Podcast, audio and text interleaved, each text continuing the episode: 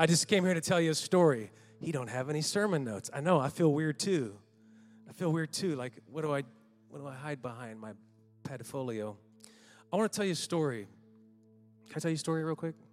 I know, I know we got a lot, you know, we got people to come talking today, and I just want to interrupt this um, broadcast for a special, um, you know, message here.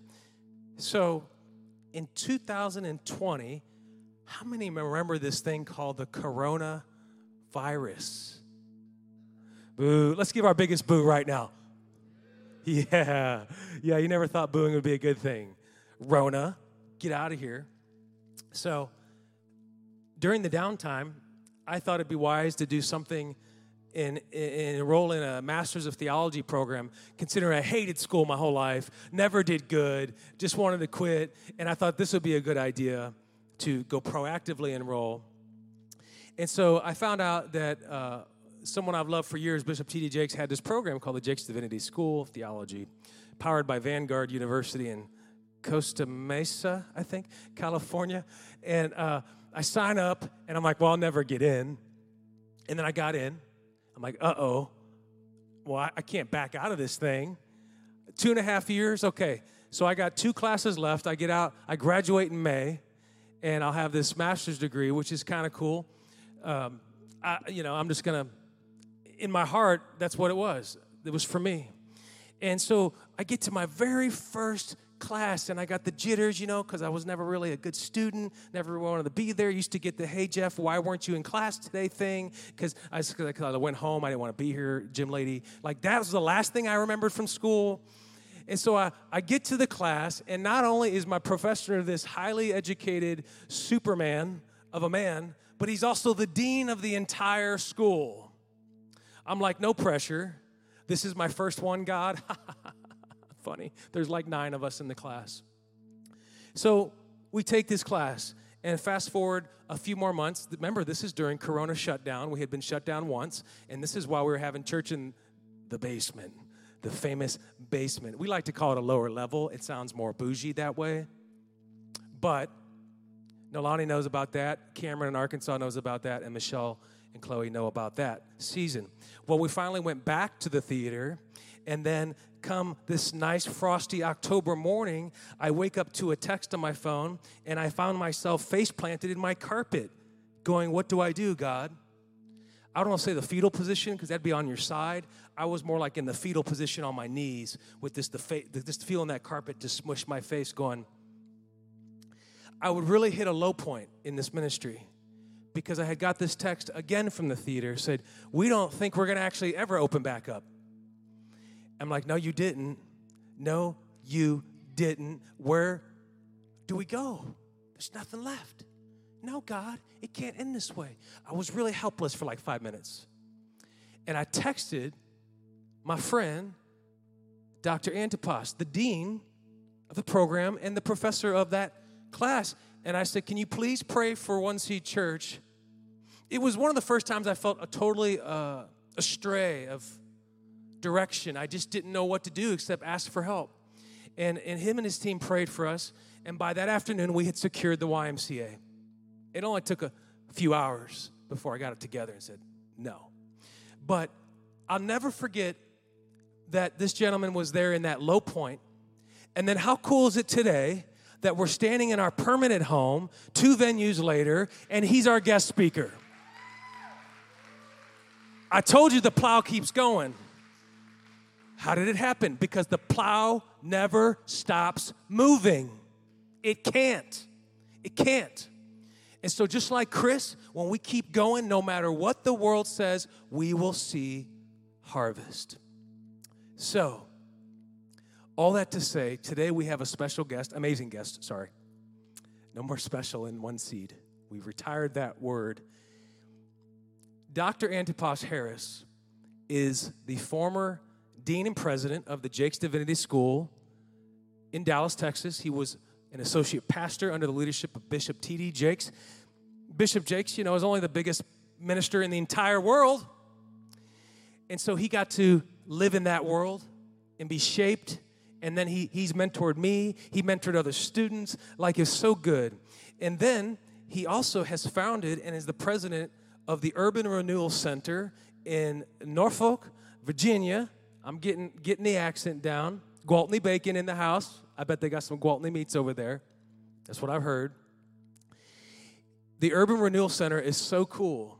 It is a center that does everything you can think of to help people in dire situations of the community. They help homeless people find jobs.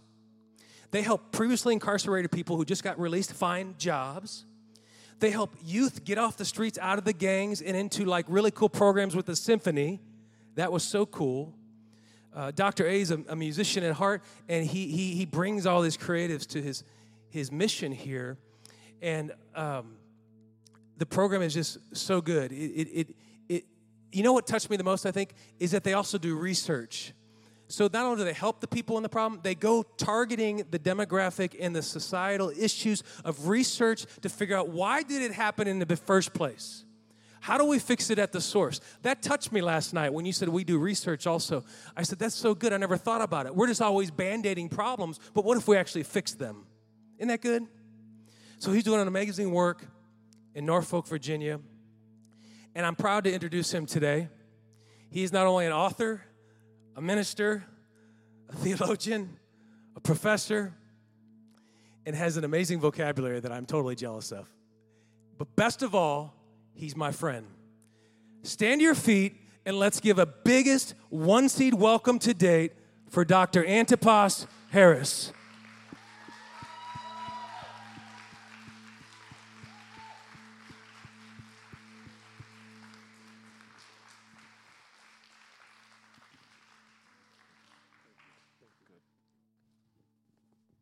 Can we give Pastor Jeff a great big round of applause and his wonderful family? Can we pray together before you be seated? Lord, I pray that you will consecrate these moments. What a privilege.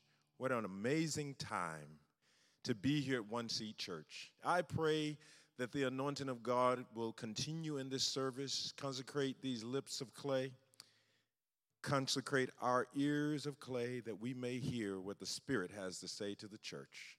And Lord, I pray that when we leave here today, we leave the better for coming, saying that we have had an encounter with God. In Jesus' name we pray. Amen. Before you sit down, hug somebody and tell them you are so special. Be seated in the presence of the Lord.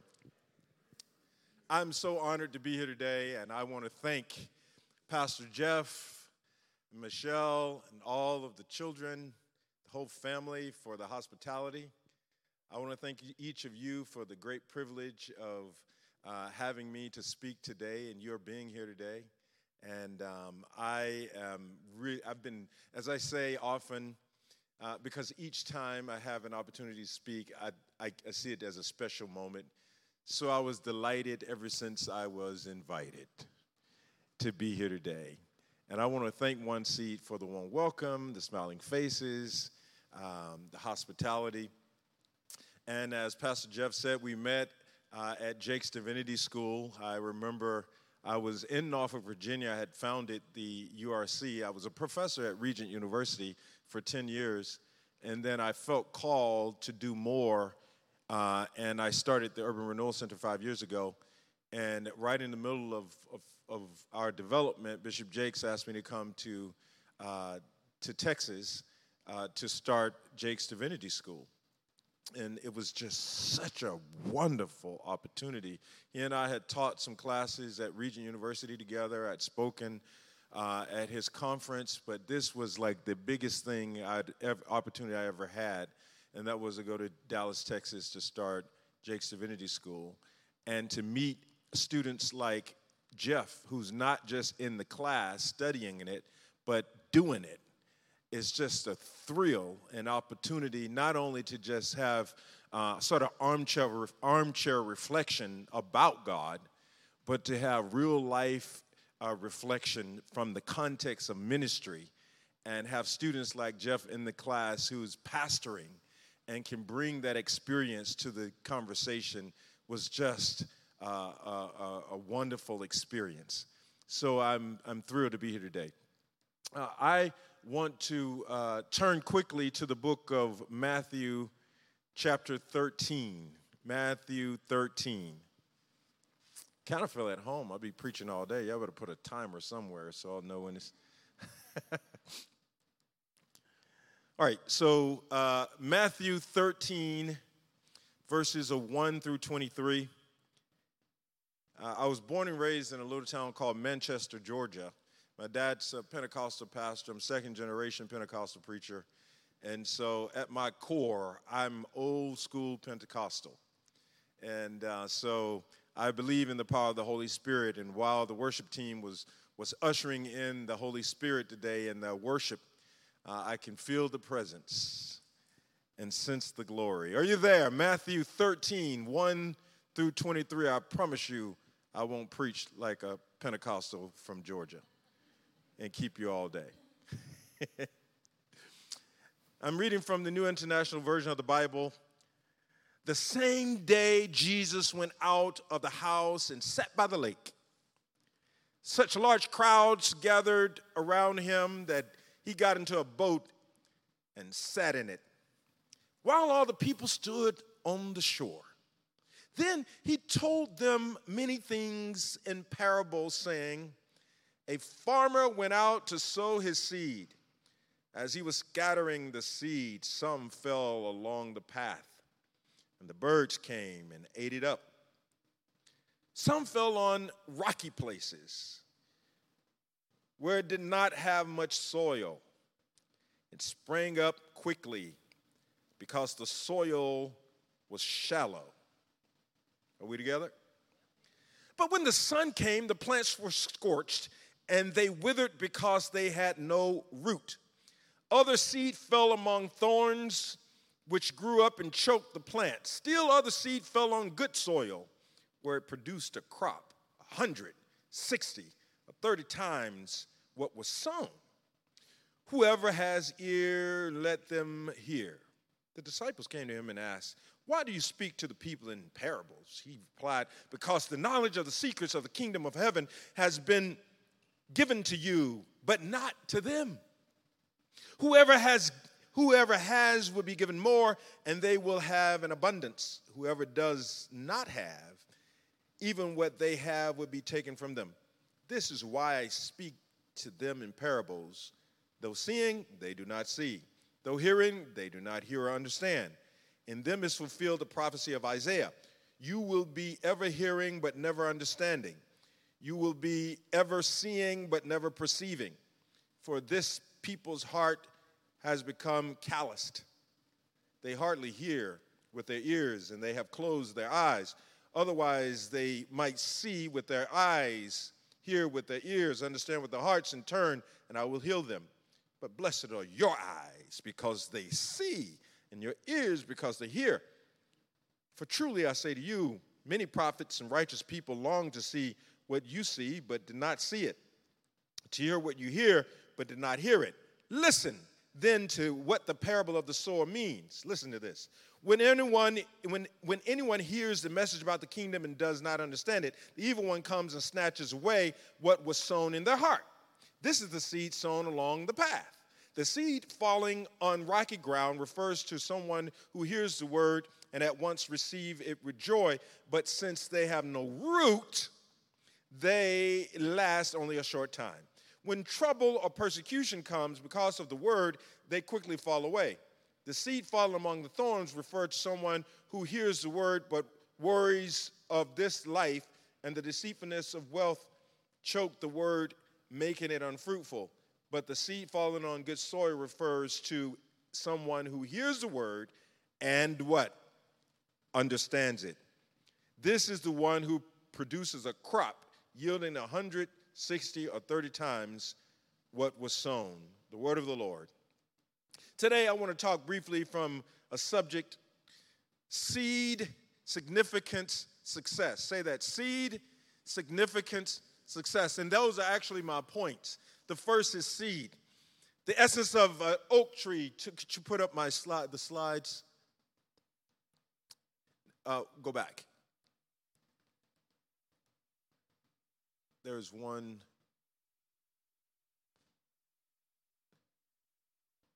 Did I not send you the right one? No, back, back. One more. No, two more. Back. Yeah, there we are. Here we go. So when you think about an oak tree, we think about, i am going to go back and forth. Now, press the slide again. Yeah, we, right there. When you think about an oak tree, this is what we think about something big, bodacious, right? Now go back. When the reality is, the essence of an oak tree is in the seed. Aristotle talks about this how the significance of anything is in the seed. And as small as that seed is, what we see in the oak tree is all in that seed. Somebody say seed. Now, what's funny is that I wasn't thinking about the title, the name of the church, uh, when the Lord gave me this word. It was in the middle of my study. I said, wait a minute. I think Jeff's church is called One Seed. And I went online I said, oh, wow, it is seed. I don't know if this is in my subconscious or what, but I think this is a word for the house. The essence of an oak tree is in the seed. What we see uh, in, the, in the oak tree itself, uh, the, the leaves and the branches, uh, one scholar says is that's like an accident. But the essence of the whole thing is in the seed. And it's interestingly enough, Jesus calls the, uh, the, the crowd around as he's in the boat by the lake and he starts to talking about a seed. Because he's telling them that you get it, you get it, you are the disciples and you get it. Many times Jesus would rebuke his disciples, but this is not one of the times. He's actually flattering them, saying, You get it. They don't get it, but you get it. And he's saying, there was a seed sower that went out and threw seed along the path. And it's interestingly enough, the seed here, as he interprets it in the text, is what? The word. The seed is the word. And he's saying, You get the seed, meaning you get the word. But here's the interesting thing about it. Put the seed back up if you don't mind. A seed is potential. Say potential. Potential means having or showing the capacity. The seed is not the revelation of the thing, it is the potential of the thing. Many times people look at seed and kick them across the ground without realizing that everything big is actually in the seed. Because the seed has potential, it is having or showing the capacity. And a seed is potency. The power, potency is the power of something or influence, to influence or to make an impression. So the seed has potential, it has the capacity. And a seed is potent, meaning that it has the power of, of influence to make an impression. But you can't always see it because a seed is not the full revelation of the thing. And then a seed, the third P is possibility, meaning the ability for something to occur. A seed, the ability for something to occur. In other words, a seed, I'm going somewhere with this, but a seed has the potential, a seed has the potency, and a seed has the possibility to do something. And if we then, if the word is the seed, then the word has the potential, it has the potency, and it has the possibility. It has the potential of showing the capacity of a thing, it has the potency of making an impression, and it has the possibility of something to occur. Can I go deeper? It has the potential of showing you who you can be. It has the potency of making the impression in your life, and it has the possibility of doing something in the world. If we go back to the book of Exodus, for example, God told Moses to tell the people that I am the one who is going to do something. He was, he was by what? A burning tree And the text says that God, he, God told him to go and tell Pharaoh to let the people go. And he said, Who would I tell them sent me? He's in King James Version of the Bible said, Tell them that I am that I am sent you. But if you read it in Hebrew, it says something like this I am the one who shall perform. Scream, He is the one who shall perform. In other words, what God was telling Moses that what I'm putting in you is has the potential of showing capacity. It has the potency to make an impression, and it has the possibility of something to occur. So not only will the word does it have the potential of showing the capacity in you, but it has the potential of showing the capacity through you. And then the text in Exodus, what God was telling Moses is the word that I'm putting in you is going to make a difference in the whole nation the word that I'm putting in you has the potency to do something great, and the word I'm putting in you has the possibility to do something. So the word is not just ideological, the word is not just a concept. The word is not just words for us to reflect on and have a good idea, but the word has possibility of making change. Somebody say change. And if you read the book of uh, Exodus, you know what God did.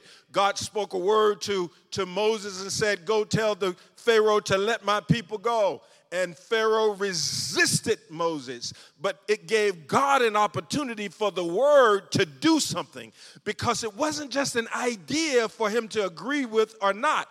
It was the power of transformation. The word has power of transformation. In other words, the, the, the word, the seed, go back to this seed, put the seed back up there. Because the seed, now when you look at the seed, it's not just, imagine that it's not just an acorn, it's actually the word. It's uh, Jesus calls the seed the word. So if the if he's comparing the seed to the word, and the seed has potential, has potency, and has possibility, the word has what? Potential, say it with me, potency and possibility. And the seed is not stagnant, the seed will do something.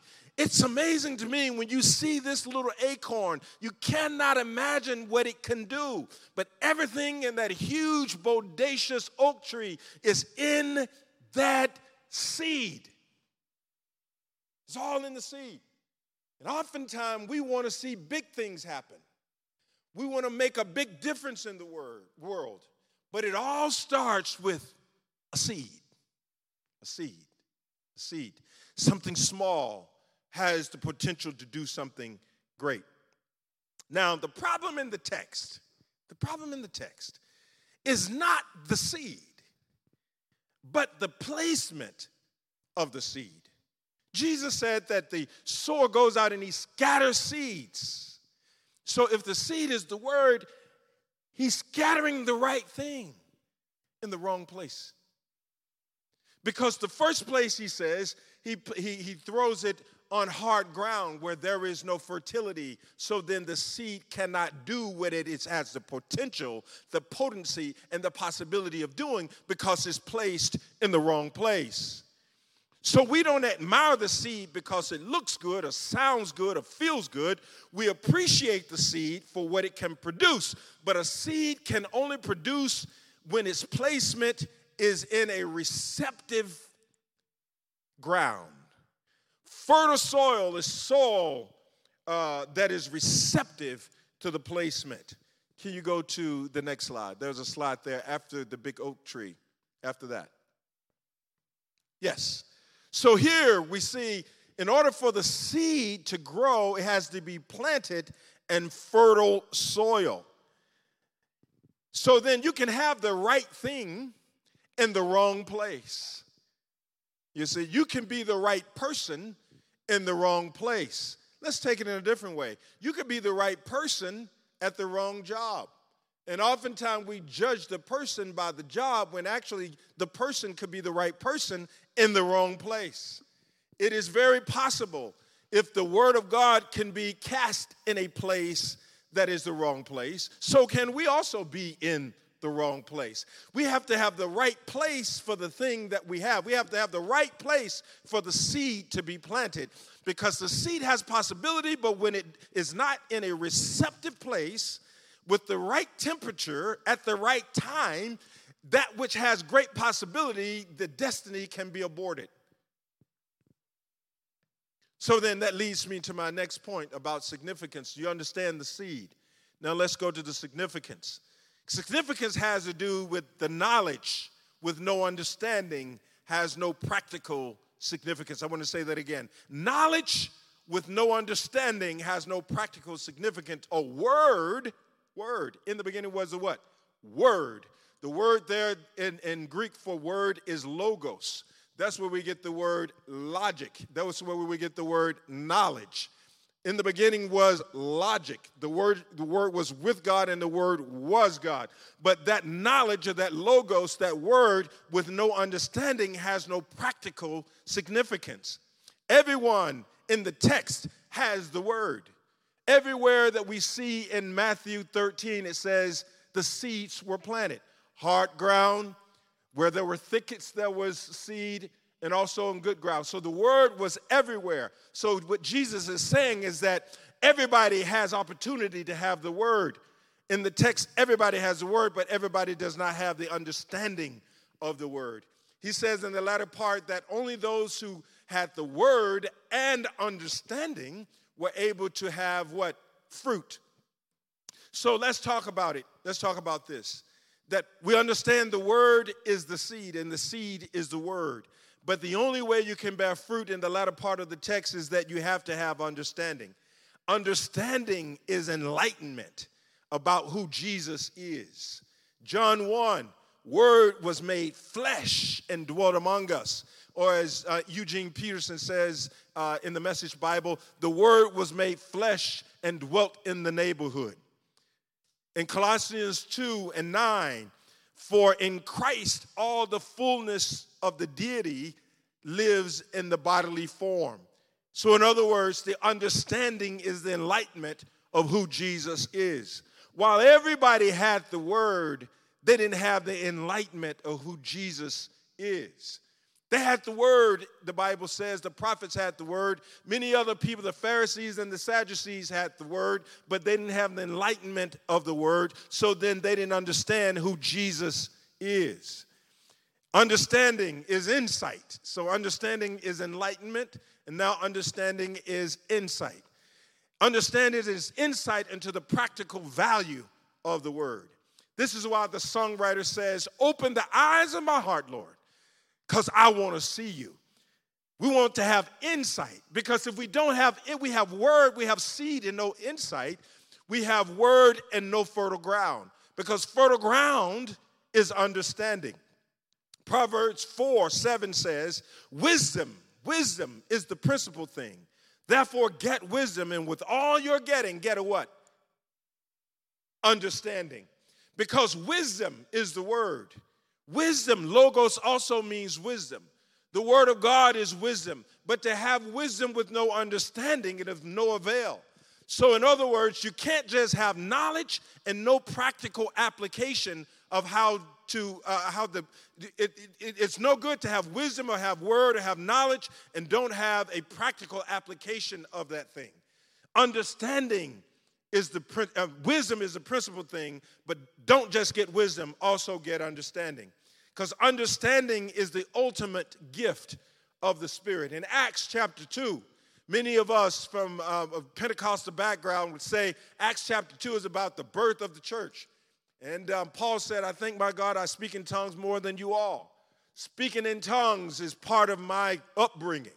And I've always thought that speaking in tongues was the gift unique gift of Acts chapter 2, but it wasn't until later study that I realized that speaking is not the real unique gift of Acts chapter 2. The real unique gift of Acts chapter 2 is something else because they were speaking in Genesis chapter 11 in languages that were inspired by God. But in Genesis chapter 11, when they were speaking, it brought confusion because there was no what? Understanding. The text says that they were seeking to make a name for themselves, building a tower up over against the heaven. And God confused the language so they had no understanding because He said if they continue with understanding, there's nothing they imagine that they cannot do.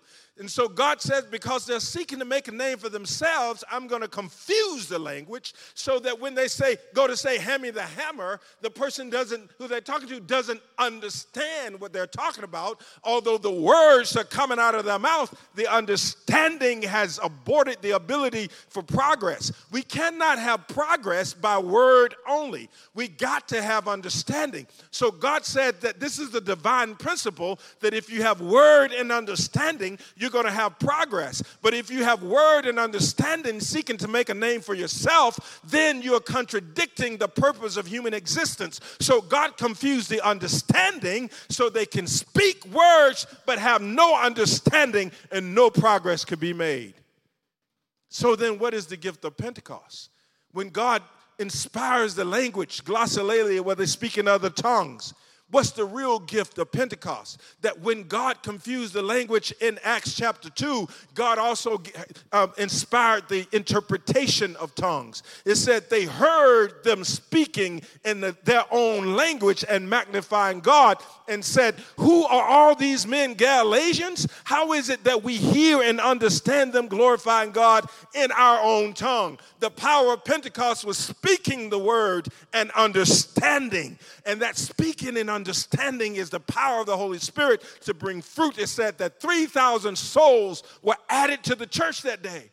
But that's not the beauty of the text. You want to know what the beauty of the text is? In Acts chapter 3, it says Peter and John were going up uh, at the hour of prayer. They went up there every day doing something they've always done. But this time, their experience was different.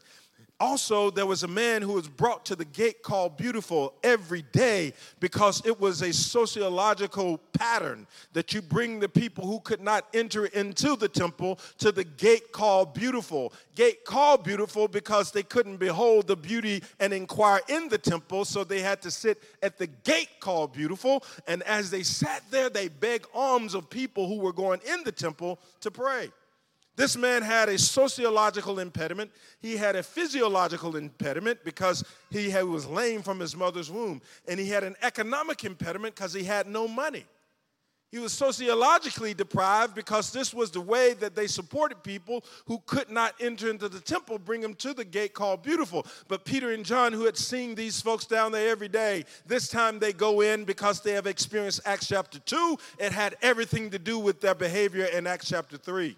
So they see the man at the gate called Beautiful, and they said, the text says that when they looked at him this time, they stared at him, they gazed at him. Why did they gaze at him? Because they had insight.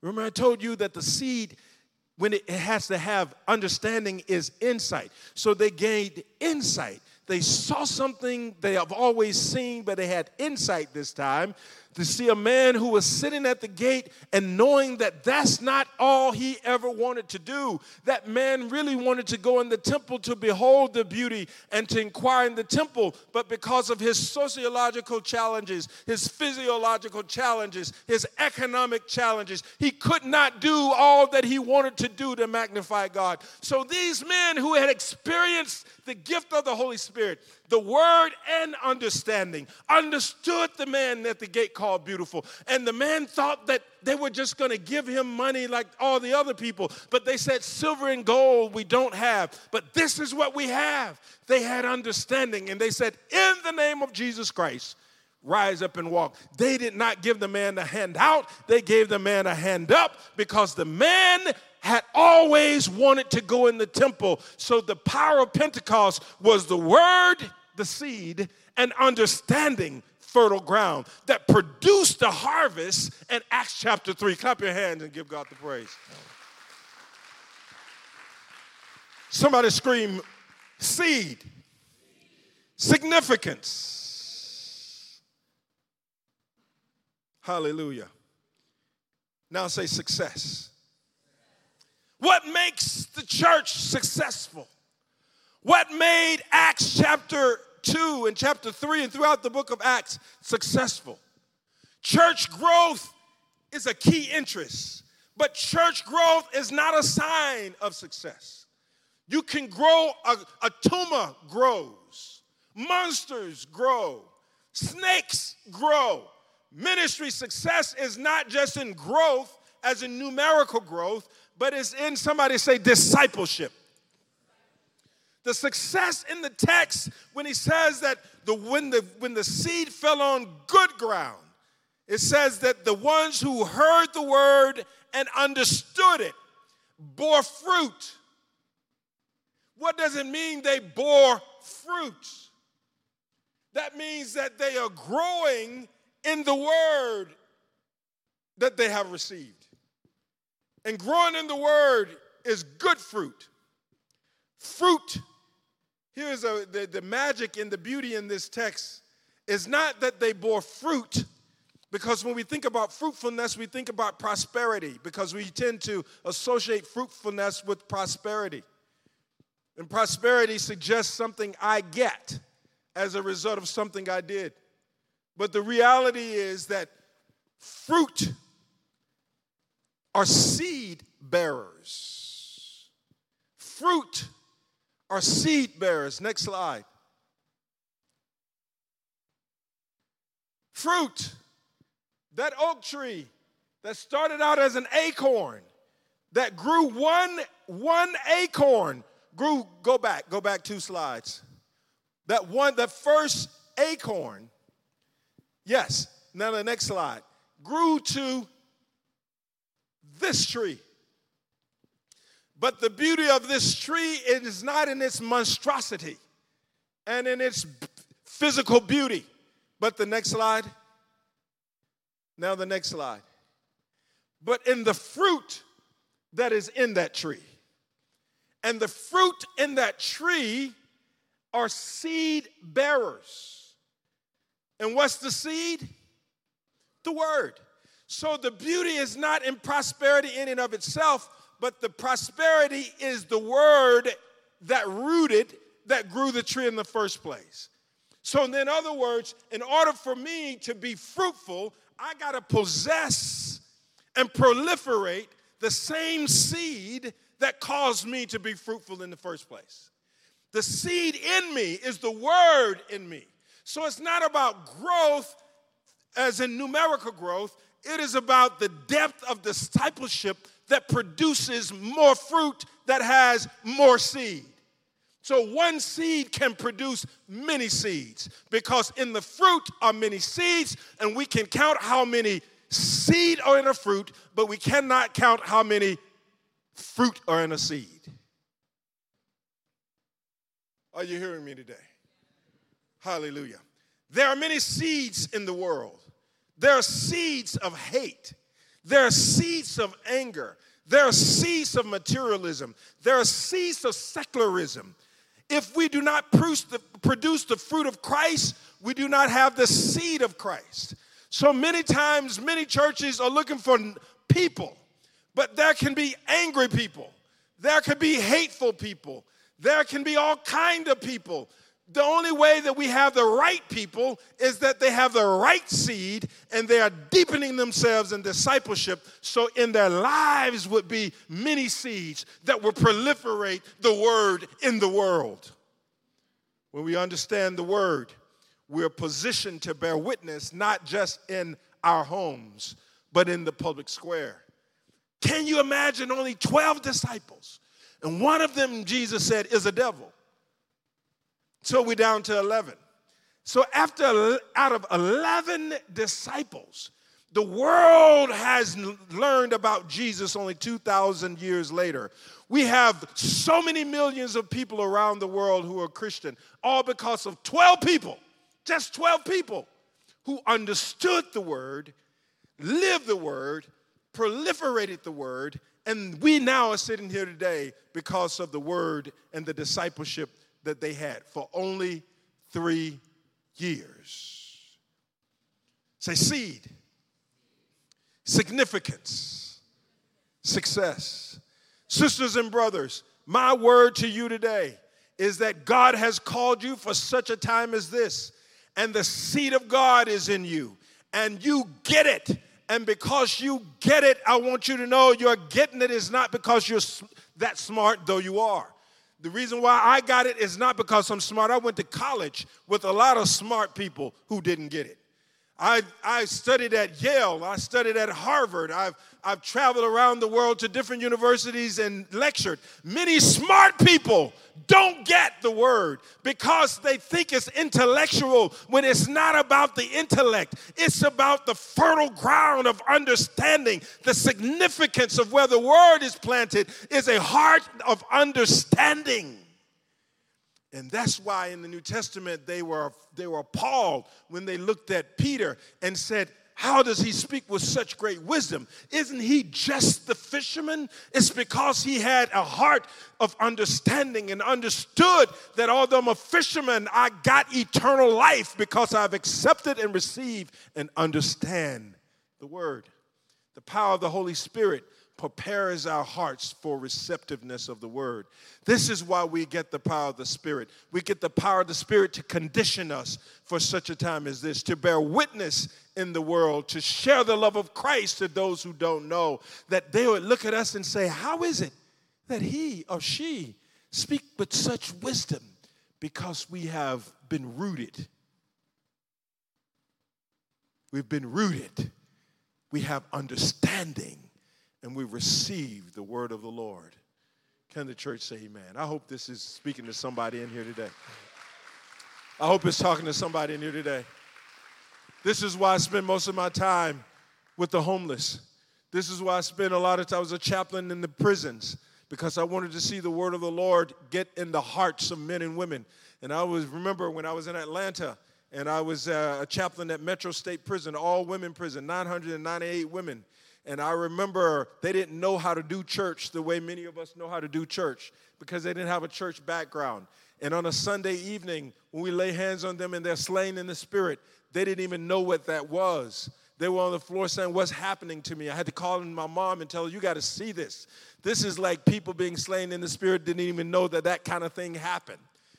It's that because they, are, they have they have the they have opened up their hearts although they're incarcerated they open up their hearts to Jesus and their lives have been uh, enlightened and they have received the word. And when that happens, transformation takes place. When that happens, conversion takes place. When that happens, a future of potential has been opened up. The possibility can now happen. And all of that which God has in store can actually happen. How is it that a young boy with with, with learning disabilities can now have be a professor? How's a little boy who couldn't read by the third grade have written nine books? How's a little boy who couldn't speak clearly now speaks as part of his life? Because the Word did it. Clap your hands and say, The Word did it. Say, The Word did it. Say, The Word did it. And at One Seed Church today, I'm here to tell you that wherever you are, whatever your background, you could have been the big drug big, the biggest drug addict. You could have been the biggest pervert. But when the words land in your life and you are receptive to the word and it is good ground, your future is bright. Your potential is greater. Your possibility is greater.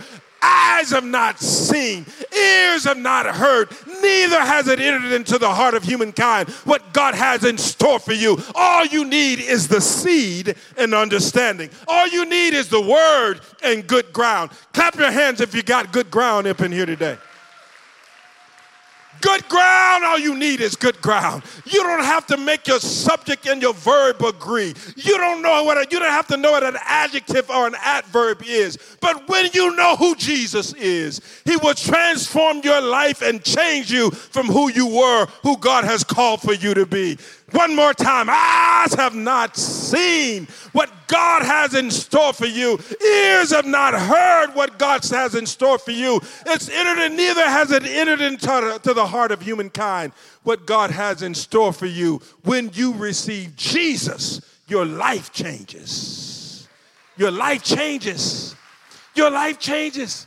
This is why Jesus said to them, Many of them have heard the word, but they were trying to intellectualize the word and they missed it. Many of them heard the word, but they were trying to culturalize the word and they missed it. Many of them heard the word and thought it sounded good, great potential, great promise, great possibility. But the wealth of the world choked it out. When persecution came, they ran away because they didn't understand that the word was just not a feel good. The word changes things. And what the enemy means for evil, the word will turn it around for your good. The word, somebody say the word. The word took the heat out of the flame. The word opened up a barren woman's womb. The word divided the Red Sea. The word, the word touched Mary, and she was a she was a little virgin girl, and the word came through her because the word can create possibilities and expand potential and create potency out of something that's small. Everybody standing. So if you think you're small, if you think that you only have a little bit to offer, if you think your skills are limited, if you think your world is small and maybe feel insignificant and think, I just got, all I got is a seed, you have what it takes. You have what it takes. And God can do great things with small things. I often tell people when you think about a Billy Graham, Billy Graham won many, many people to the Lord. But Billy Graham came from a little small church. I think it's North Carolina. Most of the large churches with large pastors bigger than life came from small, Bishop Jakes' small storefront church. It's amazing to me the potential and the potency that is in one person in a small place. Because God can great, make great impact from small places. Jesus, born in a little manger, hanging out with the cows and the goat, because there was no room for him where all the rest of the people were. But Jesus, a little boy in a manger. You know what a swaddling clothes are? If from the country, you know what swaddling clothes are? Wrapped in swaddling clothes sound real romantic at Christmas time, right? Those are milk rags. Those milk rags that they pull the milk out of the when they milk the cows, they use the milk rag. That's what they wrap Jesus in. Small, small place, identifying with the animals. There was a little baby boy who was going to change the world. One seed can do many things. I believe this is a word for somebody here today who God wants to use you to change the world. You're a world changer from a small place. And I don't mean small as in geographical, sometimes it's small mental space. Well, you think that all I can do is this. And God's saying, I'm going to take that to do great things. I don't have a whole lot of degrees, money, influence. God will take a little bit and expand it when that one seed is planted in understanding. It changes the world. My last story as I bring this to a close, I want to pray. My professor in college, John Cook, Dr. John Cook, said he was 17 years old in Paris. He had declared himself an atheist. He says, But I picked up the book of Mark. And he said, I started reading the book of Mark. And I couldn't get through the book of Mark because I start to understanding the book. And when I start to understanding, I had to either receive it or reject it. I was in a crisis where I had to make a decision because he said it's hard to read the Bible and understand it and not receive it. That's the word. And understanding bringing forth more, much fruit. I talked to Dr. Cook yesterday. Dr. Cook has written has his PhD in the book of Mark now. He's now a preacher. He's now filled with the Holy Spirit and speaking in tongues. As a 17 year old boy, he was an atheist, encountered the word, understood the word, and it brought fruit in his life. I'm actually one of the fruit in his life because I studied with him and now I'm traveling. So, you see how this works? At 17, he was an atheist, encountered the word with understanding, and it changed his life.